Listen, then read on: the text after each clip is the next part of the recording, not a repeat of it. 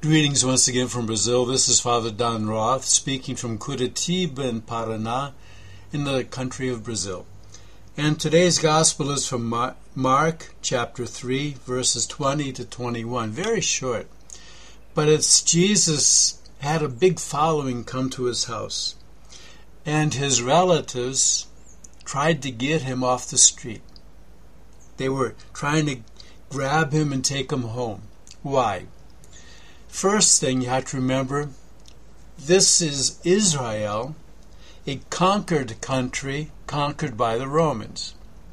And the famous Pax Romana, Roman peace, was based on terror, based on violence. Any sign of rebellion, any you know movement that seemed like it was against the Romans they would come down like a ton of bricks. They'd kill the leader, anybody else that followed them, and anybody that happened to be close by just by accident. They wiped out everybody. That was the way they maintained the peace. Remember the movie Spartacus? About the gladiator that started the rebellion?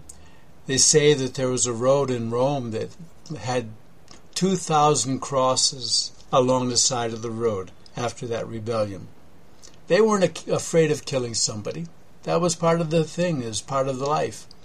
So the relatives of Jesus, they may have been afraid seeing Jesus calling attention, you know, so many followers, and the Romans might be looking, and all of a sudden they decide to kill Jesus. That's what they were thinking. That's what they were afraid of. And not just killing Jesus, kill everybody who knew him. So they were trying to get Jesus off the street for his own protection and theirs.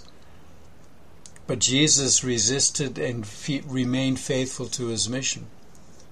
Sometimes we are afraid to try something because we think that someone won't like it, because we might be criticized, we might be condemned.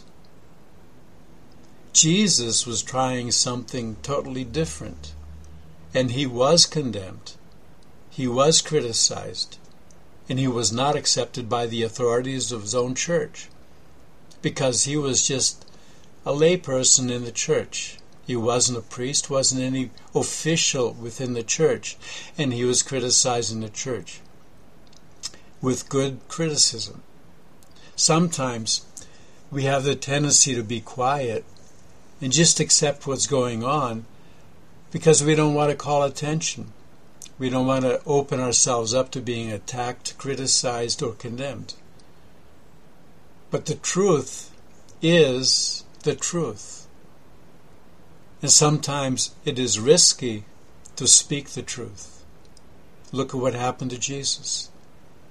But we have to consider what we believe, what's more important. And sometimes we just have to open our mouths and take the consequences. Look at Jesus. His own relatives tried to get him off the street. It's never good to be a whistleblower. You get blamed for a lot. But sometimes the truth has to come out. Thanks for listening. Take care and God bless.